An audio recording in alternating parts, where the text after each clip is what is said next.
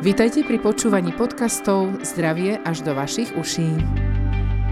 Volám sa Jana Piflová Španková a spolu s pani primárkou doktorkou Katarínou Bergendiovou, vynikajúcou imunoalergologičkou, bývalou vrcholovou športovkyňou, majsterkou Československa v kanoistike, ktorá sa dnes ako lekárka stará nielen o mnohých rekreačných športovcov, ale aj o svojich kolegov vrcholových športovcov, olimpionikov, sme pripravili pre vás tému postcovidový syndrom u športovcov.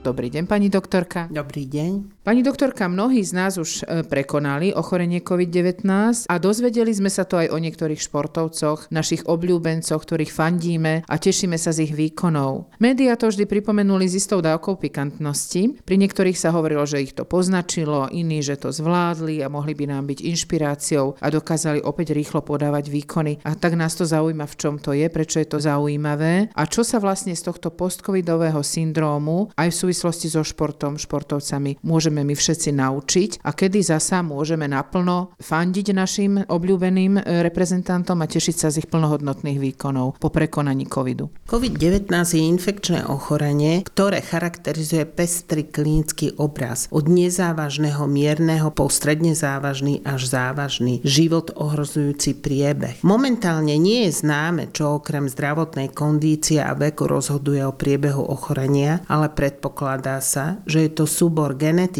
a epigenetických faktorov, vplývajúcich na riziko nakazenia, priebeh aj závažnosť ochorenia. Tie príznaky COVID-19 sme už počuli x krát, sú nám známe, ale poďme si troška akcentovať tie najdôležitejšie, ale najmä tie fyzické problémy, hneď poďme aj na ne po príznakoch ktoré prichádzajú po prekonaní COVID-19. Ochorenie COVID-19 predstavuje výzvu aj pri hľadaní osvedčených postupov na bezpečný návrat k športu a tréningu po prekonaní tohto ochorenia u športovcov, či už vrcholových alebo amatérských, keďže po prekonaní tejto infekcie máš 80% pacientov v období rekonvalescencie rôzne dlhú dobu niektoré ťažkosti, pričom dlhodobé ťažkosti až trvanie niekoľko mesiacov má približne 5 až 10 pacientov. Aké sú možné fyzické problémy po tomto prekonaní? Môže to byť dýchavičnosť, zníženie VO2 max a hromadenie hlienov so znížením kondície kardiovaskulárne komplikácie, bolesti hlavy, extrémna únava, nedostatok energie, strata čuchu chuti, množstvo psychosomatických ťažkostí, tráviace, poruchy koagulácie, postihnutie centrálneho a periférneho nervového systému a množstvo ďalších, ktoré si rozoberieme v ďalšej časti. Prečo vznikajú a aké sú to tieto následky COVID-19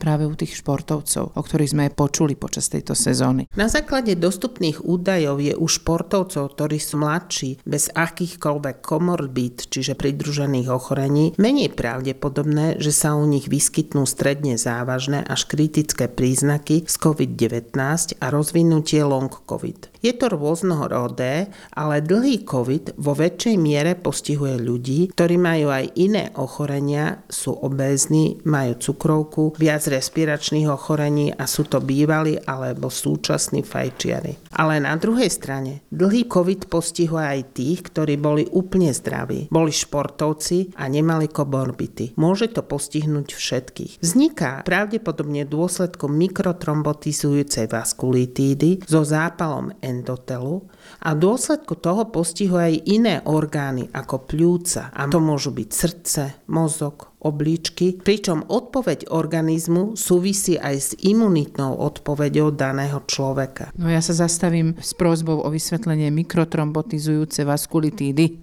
so zápalom endotelu. Čo to znamená? Endotel je mm, určitá základná mm, vrstva, ktorá sa nachádza v našom organizme pri prekrvovaní jednotlivých orgánov v cievach a dochádza tam e, k určitému lokálnemu zápalu, kde vznikajú mikrotromby a vlastne obmedzujú prietok aj tými orgánmi. Vzniká tam zápalová reakcia a v dôsledku toho aj zmeny v tých orgánoch a zmeny v dôsledku toho aj dlhotrvajúce a dlhodobé. Čiže napadol ten vírus doslova tie malé cievky a naše orgány tým trpia, tak už chápem aj seba samu po COVID-19. Hovorili sme si, že týmto trpia srdce, mozog, obličky, nielen plúca a preto je dôležité pochopiť, ako toto môže ovplyvniť neskôr toho športovca. Keď sme fandili našim lyžiarom, biatlonistom, neviem kto všetko, ešte pani doktorka bol chorý túto zimu a skloňovalo sa, že nemá, nemôže podávať také výkony. V súčasnosti dlhodobé účinky tohto vírusu sú nejasné a preto je veľmi dôležité pochopiť, ako môžu potenciálne následky infekcie COVID-19 ovplyvniť športovca, aké odporúčanie mu dať pri návrate do tréningu. Je dôležité poznamenať, že chápanie COVID-19 sa neustále mení v čase a cieľom tohto pohľadu je zhrnúť všeobecné zásady, ktoré je potrebné zohľadniť aj v budúcnosti pri vývoji protokolov návratnosti s vedomím, že konkrétne pokyny sa môžu vyvíjať v priebehu rozvoja nových vedomostí a môžu sa v priebehu času meniť. Poďme poradiť teraz športovcom, ktorí nás počúvajú aj amatérským a rekreačným, ako sa týkajú vlastne možné prejavy respiračné, nejakých nedostatkov aj ich respiračné symptómy? To je vec, na ktorú sa vás pýtam. Najčastejšie vznikajú respiračné symptómy počas teda tejto vírusovej infekcie, ale aj dlhodobo po. U pacientov sa na základe pohľadu porovnávajúceho COVID-19 s respiračnými účinkami pozorovanými po infekcii SARS a respiračným syndromom na Blízkom východe MERS môže byť potrebné dlhodobé sledovanie pľúcnych funkcií. Vývoj pľúcnej fibrózy je veľmi častým nálezom u pacientov, u ktorých sa vyskytli pretrvávajúce respiračné príznaky a plúcne funkcie môžu byť významne znížené až do 3 až 6 mesiacov. U športovcov s plúcnymi komplikáciami by sa mala venovať osobitná pozornosť dlhodobému sledovaniu rengenu plúc, funkčnému vyšetreniu plúc a venovať dostatočný čas na zotavenie týchto funkcií a obnovenie predinfekčnej dýchovej kapacity. Nevieme to teraz povedať, že či dojde kompletnej úprave, alebo budú pretrvávať trvalé následky. Treba si uvedomiť, že aj počas pozitivity tohto vírusu, pokiaľ ten športovec, aj keď nemá príznaky, športuje, v dôsledku zvýšenej ventilácie vzduchu sa ten vírus dostáva hlbšie do malých častí pľúc, ktoré môže výraznejšie poškodzovať. Preto sa odporúča aj počas len pozitivity tejto infekcie aj bez klinických príznakov obmedziť ten tréning, aby sa viac nepoškodzovali tkanivá, ako by sme chceli. Poďme na ďalšie komplikácie a to sú komplikácie, ktoré sú so srdiečkom, s cievami, popisuje ich veľmi veľa aj nešportovcov, ale týka sa určite aj športovcov rekreačných, aj výkonnostných. Chronické kardiovaskulárne komplikácie sa bežne vyskytujú pri vírusových infekciách, ako je chrípka, súvisiace vírusy SARS a MERS a sprievodné pneumónie. Medzi dokumentované kardiovaskulárne prejavy môže patriť poruchy e, krvného tlaku, ako hypotenzia, hypertenzia, arytmie, akútne poškodenie srdca, myokarditída, kardiomyopatia až akútny infarkt myokardu a srdcové zlyhanie. Akútne poškodenie srdca bolo hlásené u 8 až 12% pacientov s COVID-19. Tieto komplikácie takisto potrebujú dlhodobé monitorovanie kardiovaskulárnych následkov u pacientov po prekonaní so sledovaním EKG, echa a hlavne u športovcov pred zaťažením, testovanie reakcie srdca na záťaž a meranie srdcových biomarkerov, ktoré poukazujú na to poškodenie srdca hladiny troponínu sére. Treba si uvedomiť, že totižto myokarditída, aj keď vznikne v dôsledku vírusového poškodenia. Čo to je? Je to zápal osrdcovníka, čiže srdcového svalu. Je jednou z hlavných príčin náhlej srdcovej smrti spojenej so športom u skupiny športovcov do 35 rokov. Tak toto už mi je jasné, prečo nám zlyhávajú mladí ľudia na trávnikoch a na športoviskách teraz. Tam klinický obraz všeobecne vykazuje veľmi široké spektrum príznakov, ako sú únava, malátnosť, znížený výkon, bolesti svalov, vysoká pokojová frekvencia pri relatívne nízkej námahe a môže viesť toto ochorenie aj značným zmenám v oblasti srdca u mladých dospelých. Preto by mali byť dôkladne sledovaní a odporúča sa aj u ľudí, ktorí teda majú bezpríznakový COVID, odpočívať v dôsledku toho, že v dôsledku tej zvýšenej námahy môže ten vírus poškodiť ten srdcový myokard. Často sa okrem týchto dýchacích problémov, srdcových problémov hovorí o poruchách zrážanlivosti, teda o trombózach. Osobnú skúsenosť mám aj ja s covidom a zrážanlivosťou krvi. Povedzme si o tomto niečo. Koho sa to týka? Kedy to treba sledovať? Ochorenie predstavuje nižšie riziko u týchto všeobecne zdravých mladých športovcov, ale prokoagulačný stav vyvolaný systémovým zápalom môže zvýšiť náchylnosť pacientov na žilovú trombózu, dokonca až plúcnú embóliu. Pre ľudí s hematologickými alebo krvnými príznakmi sa odporúča začať aspoň trošku rehabilitovať, čo sa týka dýchacích cvičení, veľa neležať, trošku chodiť, samozrejme s veľmi nízkou námahou, kedy pri tom pohybe sa zníži riziko vzniku krvných zrazenín. Poďme na ďalšiu z komplikácií, ktoré môže spôsobovať COVID. Buďte pozorní. Týka sa to nielen športovcov, možno aj vás, a to je postihnutie nervové, neurologické, postihnutie centrálneho nervového systému, periférií nervových. Pri infekcii e, COVID-19 sa popisuje 36,4%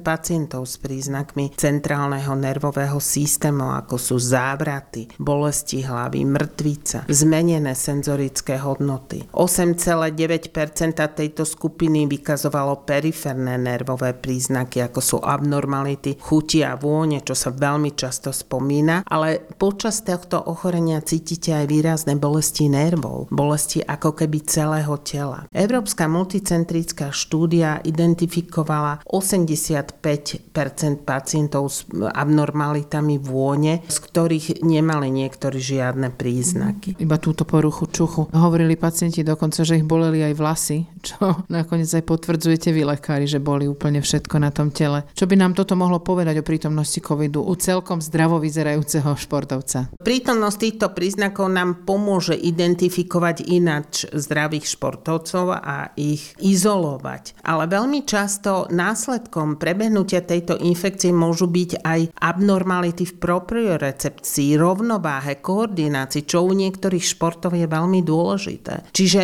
tie ľahké stretchingové cvičenia cvičenia, pokiaľ nemáte výrazné klinické príznaky, sú veľmi výhodné, aby ten človek aspoň trošku tú elasticitu svalov zachoval. Ďalšie problémy bývajú problémy s gastrointestinálnym traktom, teda stráviacím a vylúčovacím systémom. Veľmi často sa môže prejavovať nevoľnosťami, hnačkou, stratou chuti do jedla, čo je významné u športovcov, ktorí veľmi výrazne počas ochorenia môžu schudnúť, strátiť tú svalovú silu, čiže tam treba strážiť príjem tekutín a kalórií, pokiaľ to, tento športovec má takéto ťažkosti. Mm. A aby toho nebolo málo ešte aj toto, spôsobuje COVID-19 a na dôvažok aj tie spomínané bolesti svalov, ľudia hovorí, že ich boli celý človek. Tak e, myalgia alebo bolesti svalov bola bežne dokumentovaná u týchto jedincov, ktorí prekonávali infekciu a zistilo sa 34,8% pacientov z čínskeho Wuhanu bolo s týmito príznakmi. Popisujú sa zvýšené hladiny kreatín, kinázy. Športovci so symptomatickým COVID-19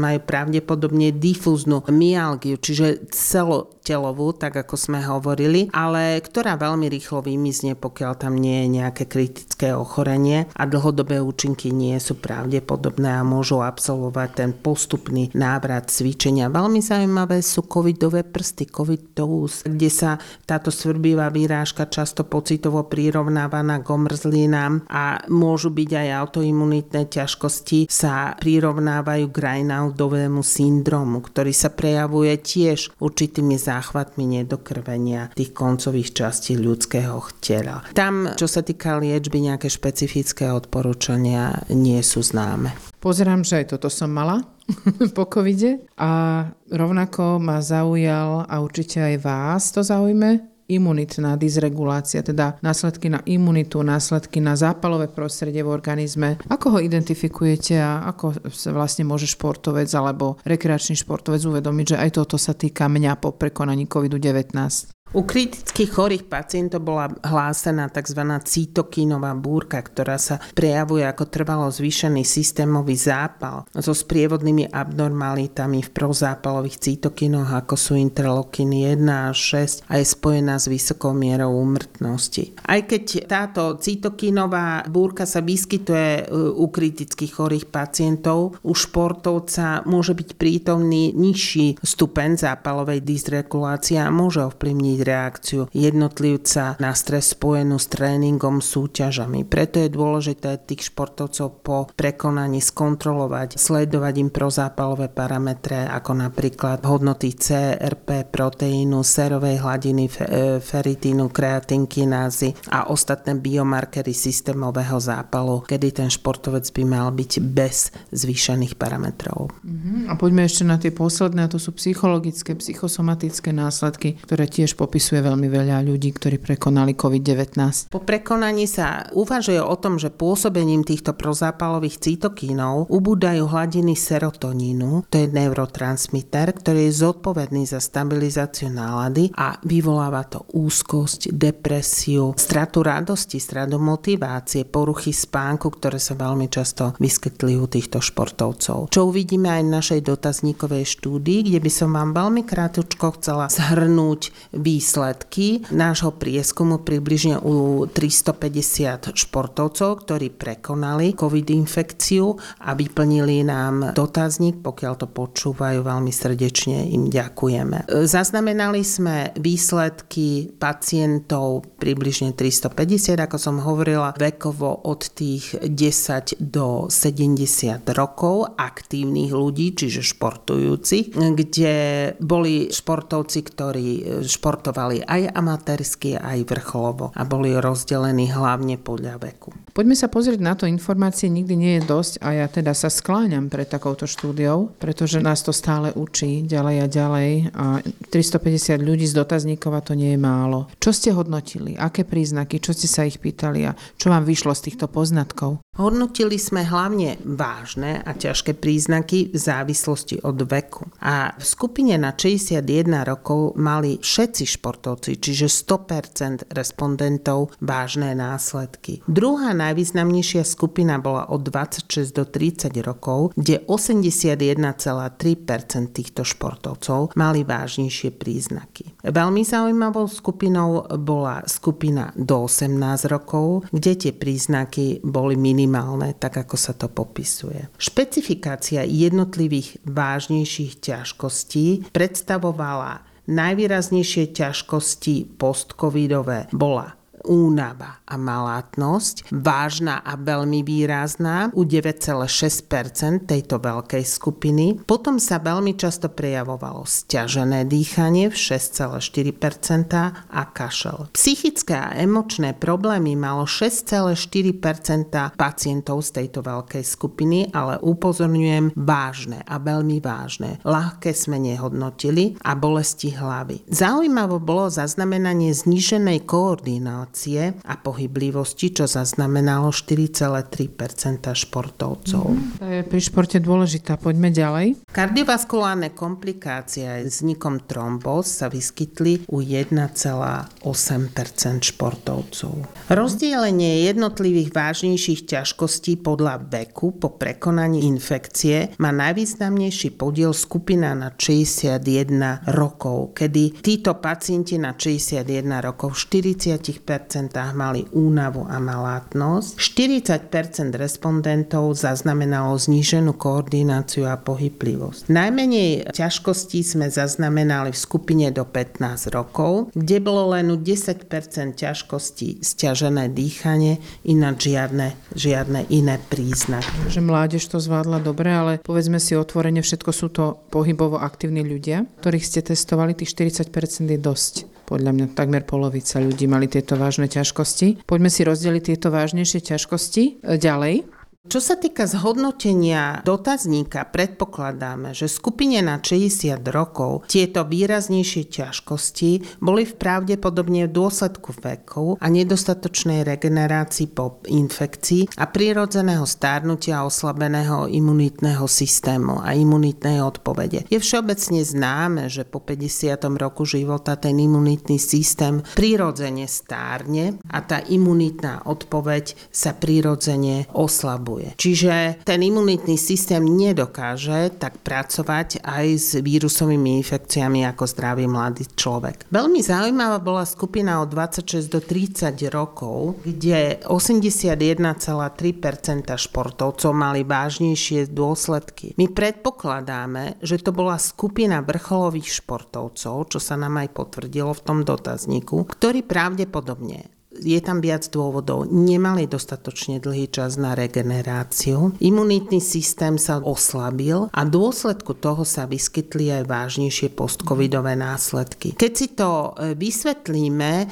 pri reakcii imunitného systému na fyzickú záťaž vieme, že pri recidivujúcej opakujúcej sa fyzickej záťaži a nedostatočnej regenerácii sa imunitný systém oslabuje a dochádza k tzv. zníženiu obdobia imunitnej odolnosti the open window, volá sa imunosupresívne okno, ktoré ak pretrváva, ak nedochádza v tomto období k dostatočnej regenerácii, dochádza k prekrytiu tých okien a chronickému zníženiu imunitnej odolnosti. A predpokladáme, že tí športovci boli práve v tomto období buď po nejakom agresívnom tréningu, alebo veľmi rýchlo prešli do agresívnej výraznej fyzickej záťaže a ten imunitný systém nedokázal pracovať s tou vírusovou infekciou a vzniklo tam veľmi veľa ťažkostí po prekonaní tejto infekcie, čo bolo 81% športovcov, čo je veľa. Strašne veľa, ja chcem povedať, že klobúk dolu, že zbierate takto informácie, aby sa o nich dozvedeli aj tí tréneri, aby si tí chlapci dievčatá mladí, aktívni nezničili kariéru.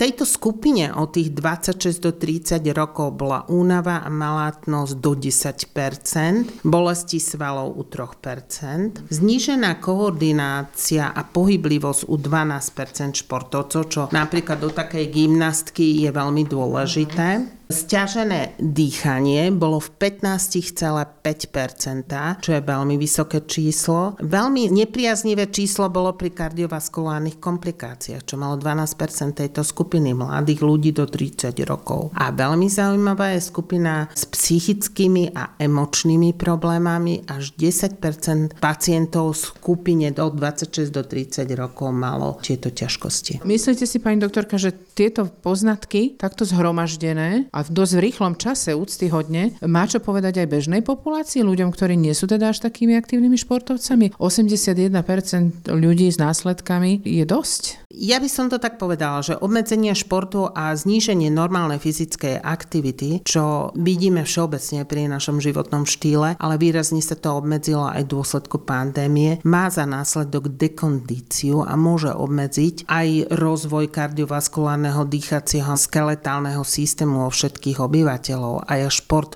uznávam ako faktor, ktorý zvyšuje nielen kvalitu života, ale zvyšuje zdravie toho obyvateľstva a mal by sa propagovať ako faktor, ktorý zlepšuje kondíciu a zlepšuje zdravie. Ale e, v rámci toho vírusového ochorenia treba u tých aktívne športujúcich veľmi pomaly prichádzať do 100% fyzickej námahy, dávať dôraz na tú preventívnu prehliadku po prekonaní tejto infekcie, aby sme si tým športom viac neublížili ako pomohli. Čiže otázka e, športovania áno, ale po prekonaní tejto infekcie s veľkým rozumom, veľmi pomaly a u vrcholových športovcov určite za kontroly telovýchovným lekárom. Ďakujeme za tieto vážne a dôležité informácie. Šport je bežnou súčasťou nášho života nielen v podobe našich obľúbených reprezentantov, ale patrí každému nás do života. Takže nech nám COVID-19 nerobí takú šarapatu. Želáme veľa športových úspechov vám, naši milí športovci, a vy rekreační, veľa radosti so športom, veľa zdravia. Ďakujeme pani doktorka. Hlavne športovať s rozumom. Držím palce. Ďakujeme za pozornosť, do počutia.